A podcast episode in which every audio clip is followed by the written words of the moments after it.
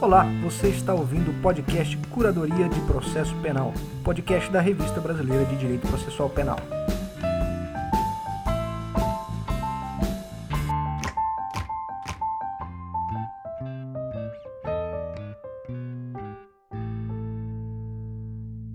Bom, então vamos lá.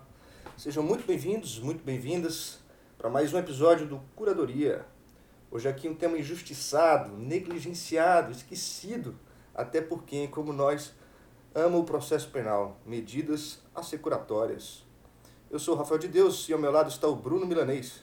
E juntos recebemos aqui Guilherme Luquezzi e Ivan Zonta com o artigo Sequestro dos proventos do crime, limites à solidariedade na decretação de medidas assecuratórias. Fala Guilherme, fala Ivan. Então vamos lá. Bom dia a todas e todos. Bom dia Bruno, bom dia Rafael. Estamos aqui para conversar sobre artigo, então. Primeiramente, eu gostaria de me apresentar brevemente. Eu sou Ivan, formado pela Federal, atualmente mestrando. Venho de um longo tempo nos quadros do Ministério Público, aí, no qual fui assessor. Tive uma, uma, boa, uma boa experiência de como funciona o outro lado da, da banca e decidi, no momento certo, é, vir para o lado da advocacia para exercer essa atividade, com certeza muito mais apaixonante por muita sorte, um timing abençoado, consegui encontrar o Dr. Guilherme Brenner Lucchesi, com o qual eu tive a, a grande satisfação de, de, estudar na Federal, alguns anos mais novo, mas já o conhecia daquela época, e deu certo aí o início da nossa parceria, que vem dando bons frutos. Quando você fala federal, você fala federal de, de do Paraná, né? Universidade Federal do Paraná. Todo mundo aí da República de Curitiba. a República de Curitiba foi dissolvida recentemente. Hoje nós integramos a República Federativa do Brasil, como todos os demais cidadãos desse país, unidos por um único Código de Processo Penal. Infelizmente, no Código de 41. Bom dia a, a, todos que nos ouvem. Eu quero agradecer ao, ao Rafael e ao Bruno, os caríssimos amigos, pelo convite para estar aqui participando é, da curadoria do IBRASP. Meu nome é Guilherme Luquezzi, eu sou advogado criminalista por é, vocação. O Ivan hoje é meu sócio no escritório e, além da advocacia, eu é, sou doutor em Direito pela Federal do Paraná. Eu fiz meu mestrado fora, nos Estados Unidos, na é, Cornell Law School, e atualmente sou professor da cadeira de processo penal na Universidade Federal do Paraná e dentro desse espírito crítico que nos une, né, desde os dos bancos é, escolares, é, antes até da Federal do Paraná, Bruno, no Colégio Santa Maria, a gente era instigado por esse espírito crítico, é, vim trazer, né, o, o, junto com o Ivan, um pouco dessas considerações a respeito das medidas assecuratórias que, como o Rafael falou no início, é uma matéria praticamente esquecida, não só pela doutrina, né, como nas próprias universidades, esse é um tema que não integra normalmente o programa regular de processo penal, fazendo com que não tenha escritos a respeito do tema e a jurisprudência seja feita é, ad hoc para o momento, gerando né, essas grandes confusões que nós temos hoje a respeito da temática. Maravilha, então, é, eu também agradeço aí ao Rafa pela parceria na construção desse podcast. E queria cumprimentar meus, meus amigos queridíssimos, Guilherme Luquezzi e Ivan Zonta, meus parceiros de Universidade Federal do Paraná. O Luquezzi lembrou aí que somos parceiros mais antigos do que isso. É, a gente comunga aí de um, de um ensino crítico comum, né, que já veio lá desde o ensino médio e depois desenvolvido na, no curso de Direito da Universidade Federal do Paraná. Hoje, para mim, é uma grande alegria poder contar com ambos né, nessa, nesse nosso projeto para trabalhar um tema que realmente é, é um tema é, até sem palavras mesmo, né? É um tema absolutamente esquecido na área do processo penal. Nos últimos anos ele tem ganhado aí é, algum corpo, uh, em decorrência dessa tendência que os próprios autores colocam de patrimonialização da repressão criminal. O trabalho, então, versa sobre as medidas assecuratórias, mais especificamente sobre os limites à solidariedade na, na decretação do sequestro, e de uma leitura do texto, a primeira questão que nos, nos, nos pareceu oportuna é, foi aquela apresentada ali no, no, na introdução do, do, do artigo, na qual é, os autores eles mencionam essa tendência de inovações legislativas nessa área de bloqueio, de confisco patrimonial, E a, o texto, muito embora esse não seja o foco principal, menciona a questão do, do perdimento alargado, do confisco alargado. E exatamente a primeira pergunta ele, ela vai exatamente nesse contexto. E eu pergunto então para os autores, né, como é que fica essa questão da prova para esse tipo de pena patrimonial é, e se não há no, perdimento alargado ou no confisco alargado uma inversão de ônus de prova, né? O que, que qual que é a impressão pessoal aí, então, é, é, de vocês a respeito dessa questão do confisco alargado?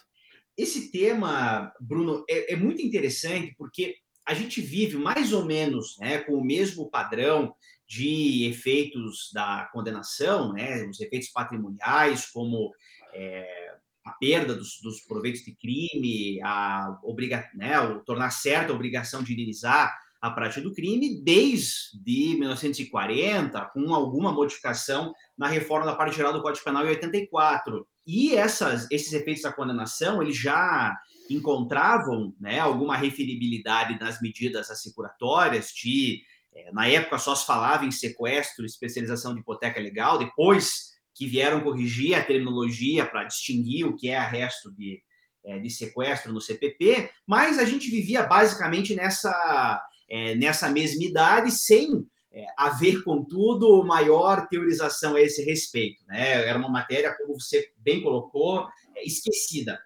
Agora, né, com essa nova tendência de patrimonialização da investigação criminal, é, essa tendência agora que a gente tem, né, de em vez de noticiar os anos de pena que os acusados vão ter que cumprir e passar a noticiar quantos milhões foram recuperados em cada, cada investigação, né? Parece que descobriram aqui o, o ovo de Colombo, que você, tinha, você tem que separar os criminosos, né? Como se coloca dos seus é, dos seus ganhos ilícitos e é, a inovação gigante que se teve aqui foi de dizer que, na verdade, tudo que o acusado tem é produto de crime, exceto aquilo que ele provar ter origem ilícita.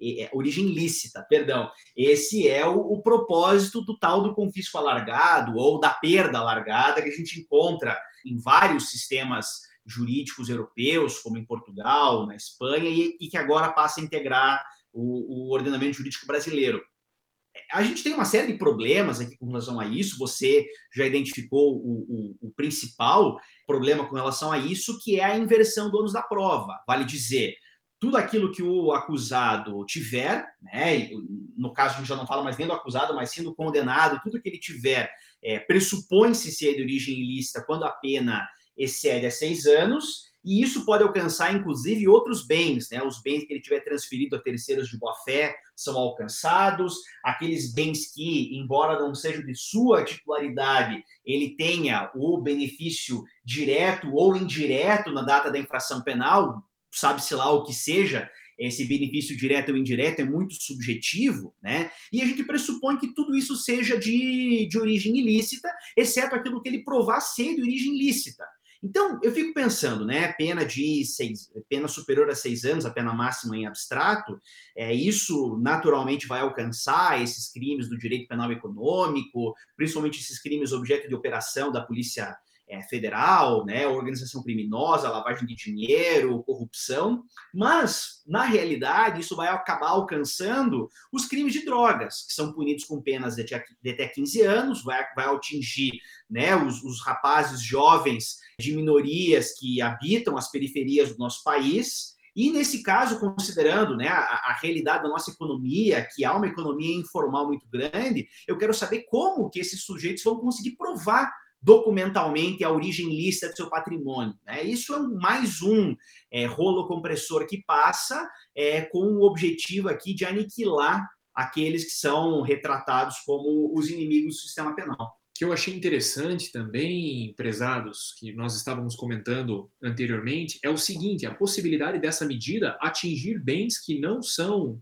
de propriedade direta do acusado. Por exemplo, inciso primeiro prevê aqui bens quanto aos quais ele tenha domínio e o benefício direto e indireto. Agora, como que o acusado na ação penal vai fazer a comprovação de que ele não tem o domínio desse bem, de que o bem não pertence a ele, no bojo de um feito no qual o verdadeiro proprietário não vai nem integrar o contraditório? Então a gente vai ter um acusado que está tentando explicar que esse bem não pertence a ele, um bem que pode ser perdido ao final em favor do Estado, e o verdadeiro proprietário desse bem, seja lá um veículo, um imóvel que está no nome de terceira pessoa, sequer integra o contraditório. Pode parecer, então, estranho e muito muito desfavorável e inadequado que essa questão seja trazida para o bojo da própria ação penal. Talvez seria mais adequado deixar isso num feito incidente em que se pudesse alargar o contraditório para incluir tanto o acusado da ação penal quanto a pessoa que está registrada como proprietária desse bem. Penso que é algo a se pensar. É, para mim, essa, essa inclusão de, de patrimonialização direta no bojo da ação penal quanto a bens que podem não ser nem do acusado é um desacerto. E além de tudo, né, Zonta, parece-me que existem questões constitucionais aí relativas à personalidade, em transcendência da pena, que também poderiam ser, ser debatidas de forma muito contundente em relação a esse tema, né? Talvez uma filtragem constitucional desses dispositivos realmente seja algo que deva ser implementado aí, né? Com certeza, Bruno. Inclusive, a gente vai avançando na, no debate quanto ao artigo, a gente traz essa questão constitucional justamente quando a gente trata do perdimento. Eu acho que a gente já começou aí nos 100 km por hora em 4,5 segundos. tá ótimo, tô gostando pra caramba. Vocês partem do problema geral ali da patrimonialização, da repressão criminal, né? Vocês já falaram um pouco sobre isso, mas eu queria que vocês explicassem melhor o que, que seria esse problema. Não está bastando prender a pessoa? Não está sendo suficiente? O objetivo do crime passa a ser não a repressão pessoal, mas a repressão patrimonial? Por que, que esse fenômeno está se manifestando? De quem parte a iniciativa para esse, esse fenômeno? Enfim. E aí talvez seja interessante para quem está nos ouvindo é, um aspecto mais geral sobre o que, que é medida securatória, né? Antes de falar de medida securatória, o Rafael levantou um, um, ponto importante, quer dizer, esse giro que a gente teve na persecução penal, porque e esse não é um fenômeno propriamente novo, né? A gente identifica isso na política criminal de combate às drogas já no início da década de 1970 nos Estados Unidos e essa política, né, follow the money, que ficou é, imortalizada no, no livro Todos os Homens do Presidente, depois né, no, no filme do é, Todos os Homens do Presidente, que contava da investigação de Watergate, que mostrou como a investigação dos bens podem levar à identificação dos autores, né, dos, é, dos suspeitos da, da prática das infrações. E parece haver uma política criminal estabelecida, né, nesse é, primeiro no combate ao tráfico de drogas, depois no combate ao terrorismo, atualmente no combate à corrupção é, transnacional, de tentar fazer com que o crime não compense. E a, a lógica aí seria de alcançar o patrimônio é, dos investigados, justamente para evitar que eles possam é, desfrutar dos seus bens obtidos de maneira ilícita. Né? Até porque e aí, voltando para a questão da, da cifra dourada, do direito penal econômico e é, da própria gravidade tese reduzida dessas condutas por é, não haver penas é, com, com, patamares altos né, na, na legislação penal especial no que se refere aos crimes tributários, nos crimes financeiros, nos crimes praticados contra o mercado, de modo que a pena acaba sendo sofrida de maneira mais rigorosa pelo acusado quando, é, em vez de resultar em prestação de serviços à comunidade ou alguma pena restritiva de direitos, ela é, bate, bate com força no órgão mais sensível do corpo humano, que é o bolso. Né? E é aí que o acusado acaba sentindo com, com maior força. E isso fez com que, né, não só no âmbito da Operação Lava Jato, como em outras é, operações, principalmente da Justiça Federal, tenha se dado uma maior importância a essas medidas é, que a gente agora precisa resgatar, porque o Código de Processo Penal fala muito pouco a respeito delas. E falando delas, aproveito para trazer aqui a questão das previsões legais do nosso código quanto a esse ponto, um código completamente defasado e desatualizado no tocante às dificuldades diárias que a gente tem com essas medidas, mas como temos que descrevê-las, em frente. Nós temos as medidas assecuratórias propriamente ditas ali nos artigos 125 a 144, sendo que vou ler todos em seguida. Não, brincadeira, não vou fazer isso.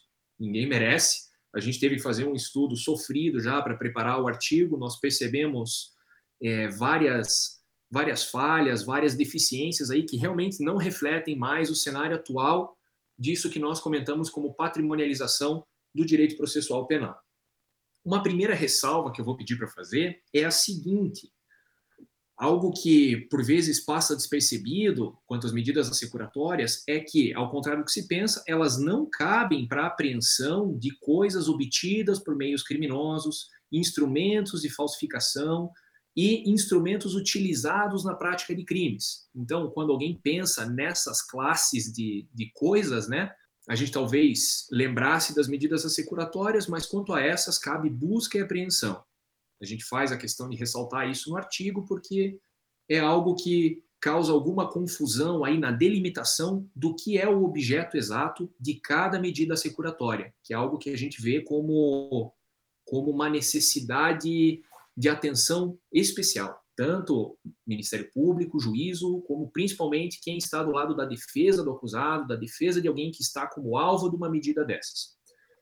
Pois bem, a primeira delas é o sequestro, que cabe quanto a bens móveis e imóveis adquiridas pelo indiciado com proventos da infração, ou seja, bens que têm alguma relação com o provento obtido com o crime, Cabe para patrimônio plenamente lícito? Não cabe. Está feita a ressalva ali que para sequestro é necessário indicar os indícios veementes da proveniência ilícita dos bens. Algo que parece que, por vezes, certos órgãos de persecução têm uma, uma, uma memória seletiva, ou melhor, um esquecimento seletivo quanto a esse ponto. A finalidade principal do sequestro é assegurar os bens que serão futuramente sujeitos ao perdimento, que é algo que eu imagino que a gente vai tratar em breve, então também não vou antecipar. A segunda medida que a gente traz é a hipoteca legal, que a gente traz, que eu digo no artigo, né? Quem traz, infelizmente, é o, é o código. Hipoteca legal é uma medida que eu, na prática, nunca vi sendo utilizada, que cabe para imóveis que sejam integrem o patrimônio lícito do alvo mas acabem entrando como garantia para a consequência final de condenação à reparação de danos. A reparação de danos, diferente da, do perdimento, algo que a gente vai tratar mais para frente também, pode alcançar o patrimônio lícito. Então, a hipoteca legal pode ser usada para constringir bens móveis que constituam patrimônio lícito. Raramente usada. Eu, pessoalmente, nunca vi, não sei se o doutor Guilherme, se o Guilherme, se o Rafael, se o Bruno já viram na prática, Geralmente, me parece que o sequestro é a preferível, isso quando não uma medida morfa, né? algo que a gente vai, vai pontuar depois também. Aí a gente tem o arresto, que pode ser usado de duas formas. Subsidiariamente a hipoteca legal, quanto a bens móveis que sejam lícitos, também para a finalidade de garantir a reparação do dano, ou de forma prévia à hipoteca legal, que é um procedimento que demanda mais tempo, então, por vezes, poder-se-ia utilizar o arresto como uma medida preparatória. Também nunca vi acontecer na prática. Mais um ponto que é interessante colocar é que leis penais especiais, que hoje em dia dão bastante trabalho para as equipes de defesa, curiosamente não trazem novas medidas assecuratórias ou medidas assecuratórias típicas. A gente tem aí, por exemplo, a Lei de Drogas, Lei 11.343, que tem alguns artigos sobre uso, conservação, venda antecipada de veículos, mas não traz uma medida assecuratória específica. Não sabemos se isso acaba sendo positivo ou negativo, mas é mais um exemplo de que a lei processual penal aparentemente está defasada nesse ponto. Mesmo vale quanto à lei de lavagem de dinheiro, que tem apenas aí uma, uma previsão perigosa que para nós parece indicar uma possibilidade de alargamento dos bens sobre os quais vai incidir o sequestro. E o último ponto que nós achamos mais curioso na elaboração do artigo é que a lei de combate às organizações criminosas, Lei 2.850, não traz qualquer dispositivo sobre medidas assecuratórias. A única previsão que a gente tem nessa lei é a exigência da recuperação total ou parcial do produto ou proveito das infrações como requisito para perdão judicial ou redução da pena. Mas justamente um instrumento legal que deveria ser utilizado, ou melhor, é utilizado especificamente para combate às organizações criminosas, criminalidade moderna, não traz nenhuma previsão, não traz nenhuma sistematização mais atual, mais coerente com relação a essas medidas que cabem sobre os bens patrimoniais. Tudo isso só para confirmar aquilo que a gente já vem tratando desde o início, né? Se ser um campo problemático no processo penal atualmente.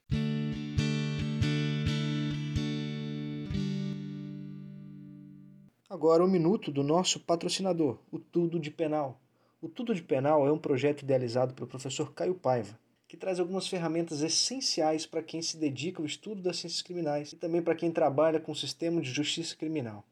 O curso conta com aulas do professor Caio Paiva e com professores convidados.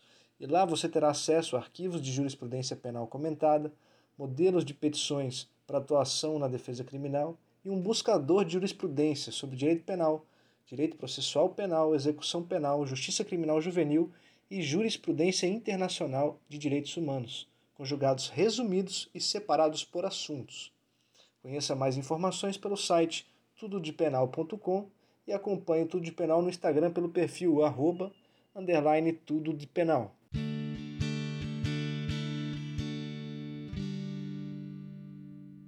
Maravilha, Ivan. Muito esclarecedor aí esse panorama geral. É importante, né? Óbvio, a gente trabalhar o artigo naquilo que ele traz de problema específico, mas é, a gente sabe que o podcast aqui ele pode estar sendo ouvido aí por um aluno que está no primeiro ano da faculdade de direito, pode ter interesse no processo penal e eventualmente pesquisadores mesmo, né, gente que já tenha mais conhecimento dessa matéria. Então é importante a gente traçar esse panorama geral para situar bem os nossos ouvintes. É, uma das, das questões muito relevantes do texto, é um, e o mérito, talvez, né, que seja um dos principais méritos, é trabalhar um tema dogmático que na doutrina realmente é muito maltratado, na jurisprudência é pior ainda. O Ivan falou sobre essas medidas amorfas, né? Então, às vezes, o cidadão tem o patrimônio dele bloqueado, é, o advogado vai ver lá qual foi a medida que foi adotada. Foi alguma outra, mas não foi sequestro, não foi arresto, não foi hipoteca legal é, e às vezes até nem os dispositivos legais é, são citados nas decisões, assim, né? Simplesmente limita-se a apontar os indícios da prática criminosa, é a necessidade é, é de asfixiar uma organização financeira, é, uma organização criminosa do ponto de vista financeiro e vai lá e se determina bloqueio, às vezes em valores muito maiores do que o que seria o, a perspectiva de reparação de dano ou eventualmente o que a conduta em tese né, teria trazido de resultado financeiro. Então a gente fica um pouco perdido mesmo. E aí, nesse contexto, eu é, tenho estudado também, assim como como vocês, Guilherme, Ivan, como Rafael, tem estudado muito essa questão das medidas cautelares reais, que é o sinônimo aí de medidas securatórias. E, e o que me preocupa, e essa, essa pergunta, ela até foge um pouco do escopo do texto, mas eu queria muito ouvir também os autores que são grandes dogmáticos aí do processo penal, que é exatamente isso. Se a, se a medida é cautelar, né, não há necessidade de demonstração dos pressupostos cautelares. Eu, eu falo isso porque quando você vai decretar uma, uma prisão preventiva, tem que ter lá né, a demonstração dos requisitos cautelares. Quando você vai decretar uma, uma medida cautelar diversa da prisão, monitoramento eletrônico, enfim, né, qualquer uma delas lá do 319, você precisa demonstrar os requisitos cautelares. E parece-me que, uh, tanto na doutrina, inclusive, grandes doutrinadores aí, né, é, vão dizer que, olha, não, não há talvez a necessidade de se demonstrar cautelaridade, principalmente naquilo que se refere ao risco de perecimento, ao risco de dilapidação patrimonial. Então, nesse contexto, eu pergunto Guilherme, Ivan, é, é, vocês entendem que, que, que, as medidas cautelares, sequestro, arresto, hipoteca legal, elas prescindem da demonstração do fumus comissi delicti, do periculo in mora, ou seja, é, a demonstração indiciária da prática do crime e, e os indícios é, é, de risco de perecimento ou de perda ou de ocultação do patrimônio, ou só os indícios da prática criminosa já seriam suficientes aí para a decretação dessas medidas assecuratórias? Bruno, eu acho que você já é, colocou muito bem a questão, né? Ah, vamos dar um passo atrás. O Código de Processo Penal, assim, é lugar comum falar que o Código de Processo Penal é ruim, é, mas para além da questão do seu conteúdo, a própria organização do CPP é algo que nos gera uma série de dúvidas, porque vejam só, é, as medidas cautelares, elas estão esparsas em dois títulos completamente distintos, né? A gente vai falar das medidas assecuratórias é, lá no início e, e, depois a gente vai falar de medidas cautelares é, pessoais da prisão em, no título nono muito mais adiante. Então, veja qual que é o problema disso, tá? Quer dizer, eu estava falando das assecuratórias. Elas são um capítulo dentro das questões e processos incidentes, mas são, mas tem natureza cautelar. Né? As medidas cautelares pessoais estão previstas lá em outro título como se não fizessem parte de uma, uma mesma família, né? De uma mesma é, questão que está sendo analisada ali. O que a gente precisa fazer, e isso é algo que a gente tem muito a aprender com é, os nossos primos ricos do direito processual civil, é, de algum modo, estruturar e, e, e pensar teoricamente as nossas categorias do processo penal, lógico, né, que fora é, de um contexto de uma teoria pretensa, teoria geral do processo, né, dentro da nossa teoria geral do direito processual penal, e penso que cabe a gente pensar numa teoria geral do processo penal cautelar. Porque muito do que a gente está falando aqui deveria ser construído para ambas as categorias. Né? As medidas cautelares pessoais passaram já por uma reforma pontual pela Lei 2.403-2011, passaram novamente por uma reforma pontual agora na 13964 de 2019. É, muitas questões ali foram aprofundadas, né? Atualmente, o artigo 282 do CPP passa a prever que é necessário exceto quando demonstrado algum perigo de ineficácia da medida, mas é necessário haver um contraditório prévio com relação ao acusado para que ele diga se é necessário ou não ele ser submetido à prisão preventiva. Lembrando nós estamos falando aqui da liberdade, que é o bem maior do indivíduo, mas as medidas cautelares patrimoniais, né, para é, que possa haver a apreensão de bens, para que possa haver a indisponibilidade de pecúnia, isso é feito automaticamente, é, apenas se demonstrando ter sido aplicada, né, é, haver indícios do cometimento do crime. Então, caberia um, um, capítulo introdutório do processo penal dentro do CPP para falar de questões gerais das medidas cautelares e aí descer às especificidades do que se aplica à prisão, o que se aplica às medidas cautelares reais, né, a essas é, ditas medidas assecuratórias. Evidentemente, para mim, é necessário o fumus comissi delicti, isso é indispensável, e o periculum in mora deve haver uma demonstração, ainda que a gente reconheça que essa demonstração possa ser um pouco mais tímida, né? Mas é, é no mínimo é necessário que o juízo, ao decretar a medida, diga é, por que é que há né, o, o receio de que é, o patrimônio venha a ser dilapidado. Porque a gente tem que entender qual que é o fundamento né, é, dessas medidas, qual é a finalidade que nós estamos buscando com a, decretação das medidas. Elas estão todas referidas no Código Penal, no sentido de que a perda do produto ou proveito de crime, né, para que ela possa ser assegurada e garantida ao final do processo, pode-se buscar a indisponibilidade de bens pela via do sequestro, a fim de garantir essa finalidade. Com relação à reparação do dano causado pelo crime, nós também podemos arrestar bens ou submeter imóveis à especialização de hipoteca legal, com a finalidade de assegurar uma liquidez, uma solvência por parte do acusado ao final do processo para também arcar com essas despesas. Então, é necessário que se demonstre, né, por que motivo não aplicadas essas medidas, essas finalidades pretendidas não vão ser é, alcançadas, né? Isso, o artigo 312 do Código de Processo Penal, com todos os seus defeitos, todos os seus problemas de redação, ele ainda assim consegue assegurar isso com relação à prisão, mas nós não temos nada nesse sentido com relação às medidas assecuratórias, o que não significa que nós não devamos ter, né? Penso que nós devemos. Olha, veio à mente aqui a seguinte situação, que eu penso estar bem paralela aí ao que a gente tem lidado no direito penal hoje em dia. Ações civis públicas que muitas vezes caminham paralelamente à imputação de crimes contra a fazenda pública, contra o Estado, nós já estamos vendo um entendimento consolidado da desnecessidade de demonstração do perigo em mora para a aplicação das medidas assecuratórias no bojo da, das ações civis públicas, né?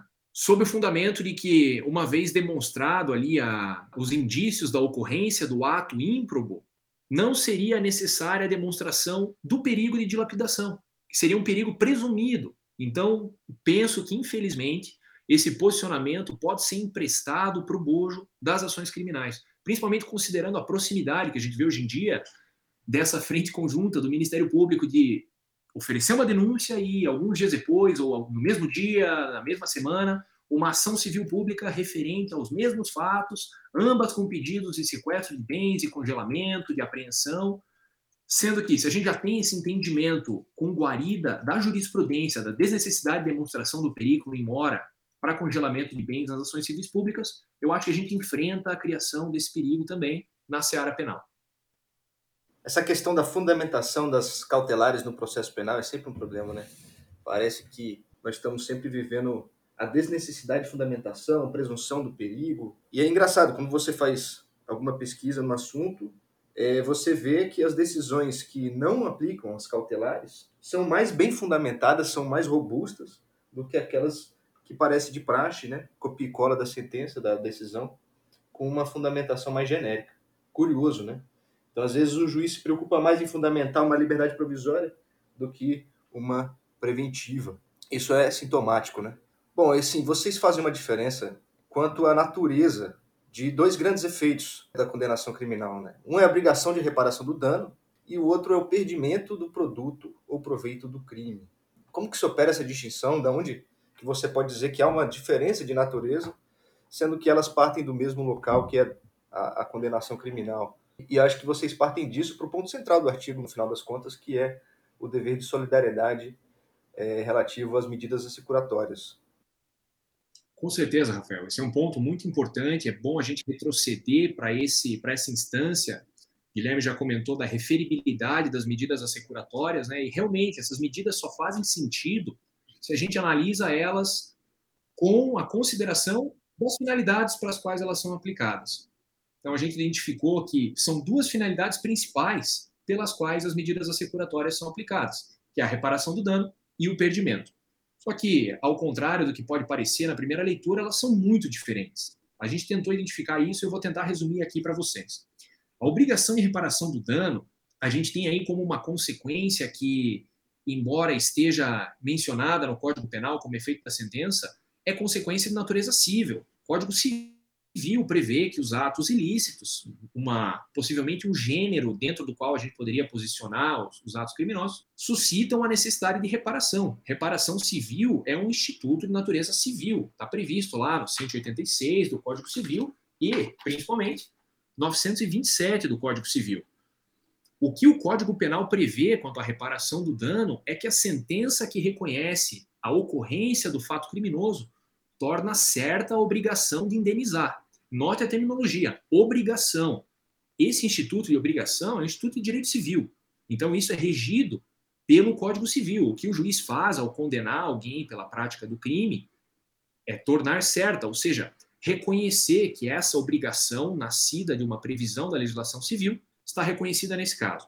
Qual é a consequência que a gente identificou disso? Que a reparação do dano, embora reconhecida na sentença penal condenatória, se submete aos institutos da lei civil, dentre eles a previsão da solidariedade da natureza dessa obrigação. O próprio Código Civil estabelece que a reparação do dano causado é solidária, solidariedade passiva que permite que a cobrança seja feita indistintamente dos devedores solidários. O perdimento, por outro lado, é uma coisa bem diferente. A gente identificou isso com clareza, apesar de alguns autores terem um entendimento é, contrário, que a nosso ver é, é equivocado, o perdimento é uma consequência de natureza criminal. Por quê? Primeiro, porque o Código Civil, pelo que vimos, não prevê nenhuma forma de extinção da, do direito de propriedade que possa se equiparar ao perdimento. Ou seja, perdimento é uma consequência prevista na legislação penal que não é não faz referência a, um, a uma obrigação de natureza civil, né, como a gente explicou em relação à reparação do dano. Perdimento está previsto como pena. Quem diz isso, e voltando agora ao que o Bruno comentou antes, é a própria Constituição. A Constituição que prevê a consequência do perdimento como pena, prevê lá no, no artigo 5 que será decretada pelo juiz criminal na sentença condenatória de forma comparável à perda dos direitos políticos, ou seja, Perdimento, então, embora afete direitos patrimoniais, assim como a reparação do dano, não tem natureza civil, porque, diferentemente da reparação, que o juiz meramente reconhece e depois até é procedimentalizada, né, é levada a cabo perante o juízo civil, se houver alguma divergência de valores, etc., o perdimento é decretado na sentença, é extinção do direito de propriedade quanto a bens que são indiretamente decorrentes do crime. Por que não quanto a bens que são diretamente decorrentes do crime? Porque quanto a esses, a gente pode até pensar que sequer existia um direito de propriedade. Qual é a consequência do perdimento ser um instituto de natureza penal? Diferentemente da reparação do dano, quanto ao qual se aplicam as previsões do Código Civil, o perdimento deve obedecer aos princípios e regras do direito penal. Dentre eles, um que a gente conhece, embora nem todo mundo lembre, que é a intranscendência da pena em relação à pessoa do condenado. Então, diferente da reparação, que tem uma previsão legal específica permitindo a cobrança de um terceiro, né, permitindo a cobrança de outro acusado, o perdimento fica cingido a uma pessoa e ao patrimônio de uma pessoa. Incide sobre o patrimônio daquele que, no processo, teve enriquecimento ilícito, teve demonstração de enriquecimento ilícito. A nossa conclusão pontual quanto a essas duas finalidades das medidas assecuratórias é que o perdimento é instituto de natureza penal e, assim, se submete às regras e princípios do direito penal, dentre os quais a intranscendência. Por isso, não posso, por exemplo, eu ser condenado por um enriquecimento ilícito do Guilherme. Não pode o Guilherme ser condenado quanto a um enriquecimento ilícito que eu tive. Quem teve enriquecimento ilícito está sujeito ao perdimento dentro daquela medida, especificamente. Então, temos uma limitação de quanto, que é o quanto que corresponde ao, ao enriquecimento ilícito, e uma limitação da pessoa, porque só a pessoa que teve enriquecimento ilícito vai poder ser alvo da decretação de perdimento daquele valor. Não tem solidariedade. Isso, inclusive, em caso de coautoria? Principalmente em caso de coautoria, porque, veja, Rafael, vamos pensar aqui nos nossos clássicos é, Caio Tício Semprônio, certo? O, o Caio Tício Semprônio estão acusados da prática de um crime e são condenados. É, cada um deles obteve é, obteve proventos ilícitos, Caio recebeu é, 20 mil reais de propina, Tício recebeu 50 mil reais e Semprônio recebeu 120 mil. Na hora de reparar o dano causado pelo crime, Caio e Semprônio foram coautores, os três em unidade de desígnios, um aderindo dolosamente à conduta de outrem, praticaram o dano que foi causado à coletividade e, portanto, todos eles são responsáveis. É, agora, até saindo do ponto de vista penal, do ponto de vista civil, todos eles são responsáveis solidariamente pela ocorrência do dano. Então, apurando-se o dano que eles causaram, né? Eventualmente causaram prejuízo aos cofres públicos na ordem de um milhão de reais cada um deles poderá ser exigido conjuntamente ou individualmente pelo um milhão de reais de dano causado, havendo aí depois uma discussão quanto ao direito de regresso. Isso com relação ao dano causado. Agora, vamos pensar no patrimônio que cada um deles obteve, ilicitamente da prática de crime. Quando Caio responde né, pela necessidade de, de ter indisponibilizado os 20 mil reais que ele obteve da prática de crime, nós não vamos atrás daqueles 20 mil reais porque eles pertencem a Caio. Nós vamos atrás daqueles 20 mil reais porque eles têm origem ilícita. Então, a diferença principal entre o, sequestro e as demais medidas assecuratórias é que o arresto e a especialização de hipoteca legal, elas têm incidência in persona. Elas vão incidir sobre as pessoas de Caio, Tícia e Semprônio. Agora, o sequestro não. O sequestro tem incidência in rem ele vai incidir sobre aquele bem, não porque pertence a Caio, a Tício ou a Semprono, mas porque aquele bem tem origem ilícita. Então, do mesmo modo que eu não vou poder exigir é, do Tício que ele devolva né, é, eventual res furtiva, eventual é, produto de crime que tenha sido obtido por Caio para o Semprono, também não vou poder exigir dele é, a reparação, ou melhor, a reparação não, a perda deste enriquecimento ilícito que ele teve. Não sei se assim fica mais claro ou se confunde mais. Não, tá perfeito. Eu até, o Ivan, ele, ele fez uma explanação muito clara.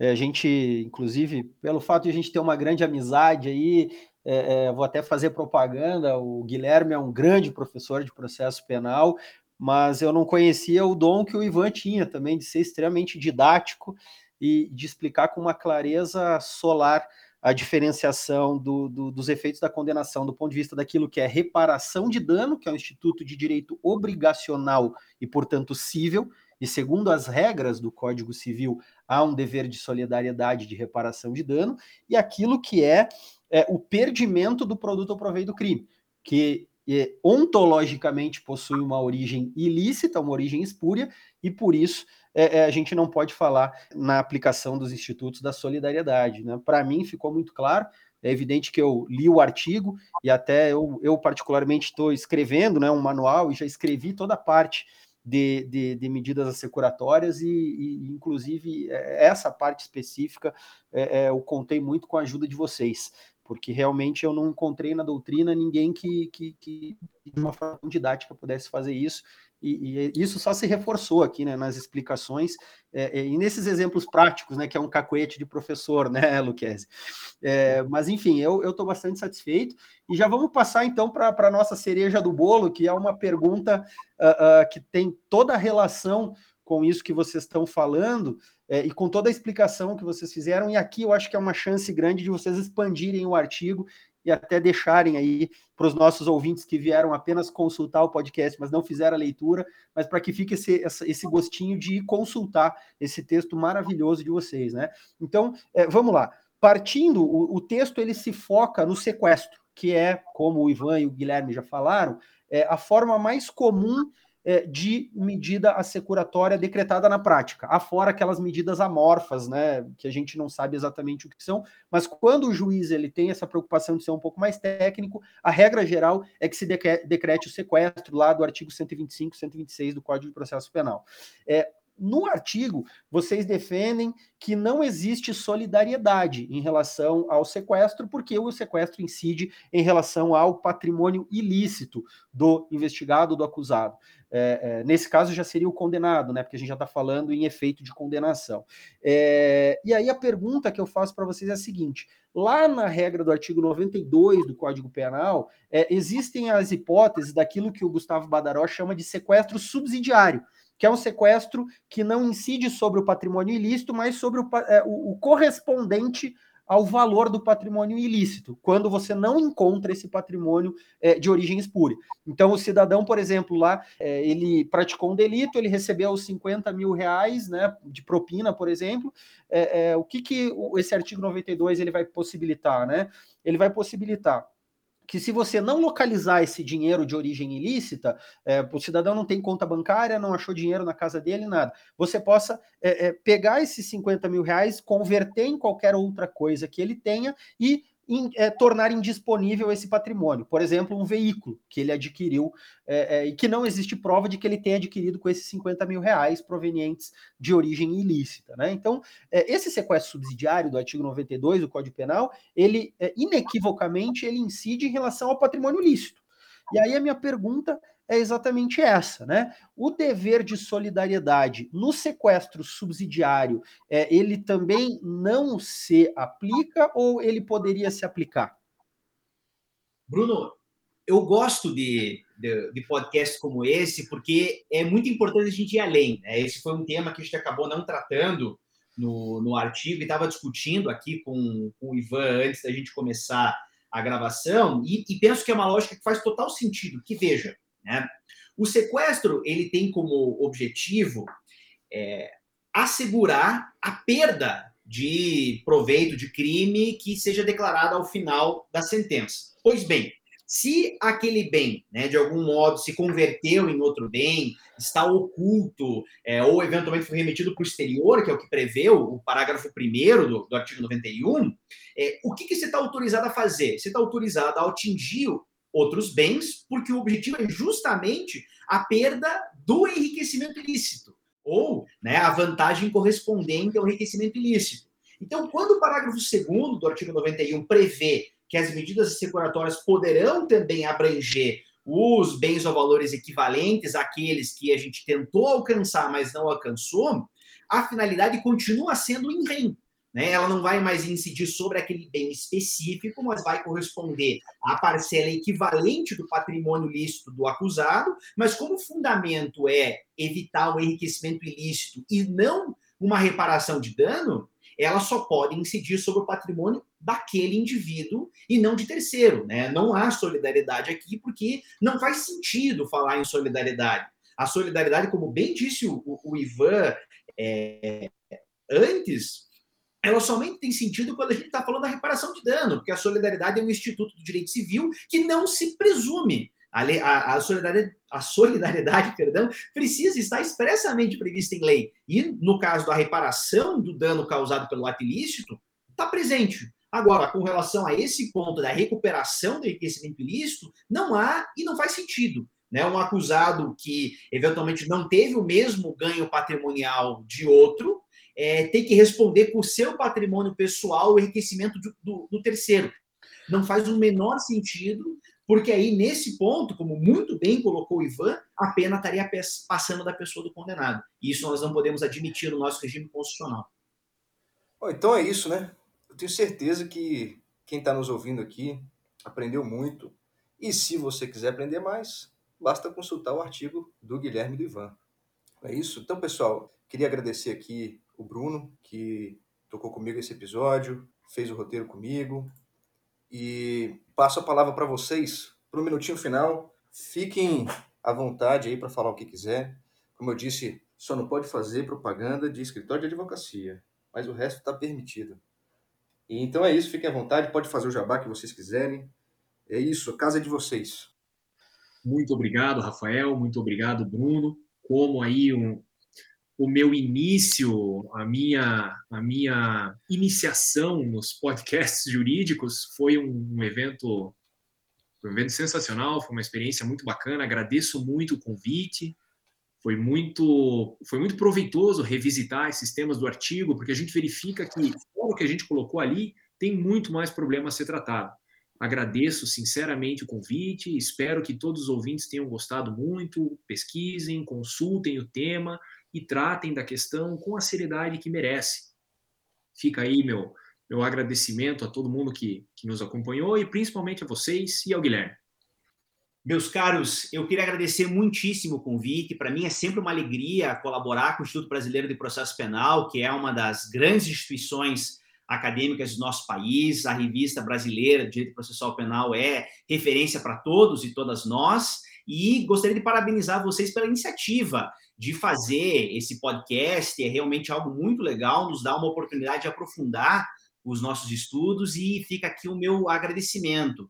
E para aquelas e aqueles de vocês que quiserem continuar é, estudando esse tema, vou recomendar, né, além do manual de processo penal do Bruno Milanês, que está no Prelo e deve nos brindar é, em breve, eu gostaria de deixar à disposição de vocês as minhas redes sociais, né, arroba Guilherme Brenner Duquese, onde vocês podem me encontrar, a gente pode bater um papo, tirar as dúvidas, e o meu canal no YouTube, Guilherme Brenner Luquezzi, onde, é, além de programas é, semanais do Roda de Conversa que nós temos realizado, também estão disponíveis boa parte das minhas aulas, porque eu entendo que a universidade pública tem justamente esse objetivo de alcançar para além dos muros da universidade. Muito obrigado a vocês e um fortíssimo abraço. Eu também encerro aqui é, agradecendo e convidando aí todo mundo a consultar o texto dos autores para aqueles que, que tiveram a oportunidade de ouvir o nosso, a, nossa, a nossa conversa. Um grande abraço.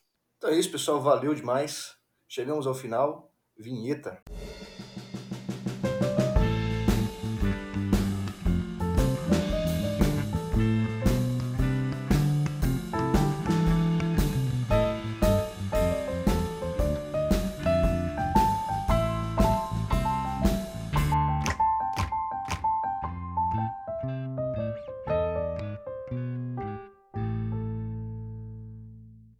Curadoria de Processo Penal é uma produção da Revista Brasileira de Direito Processual Penal. É um podcast tocado por mim, Rafael de Deus Garcia. A música é de composição e execução minha e da Bia Nobre. A arte visual é do Kaique Ribeiro. Este episódio foi gravado em 12 de março de 2021.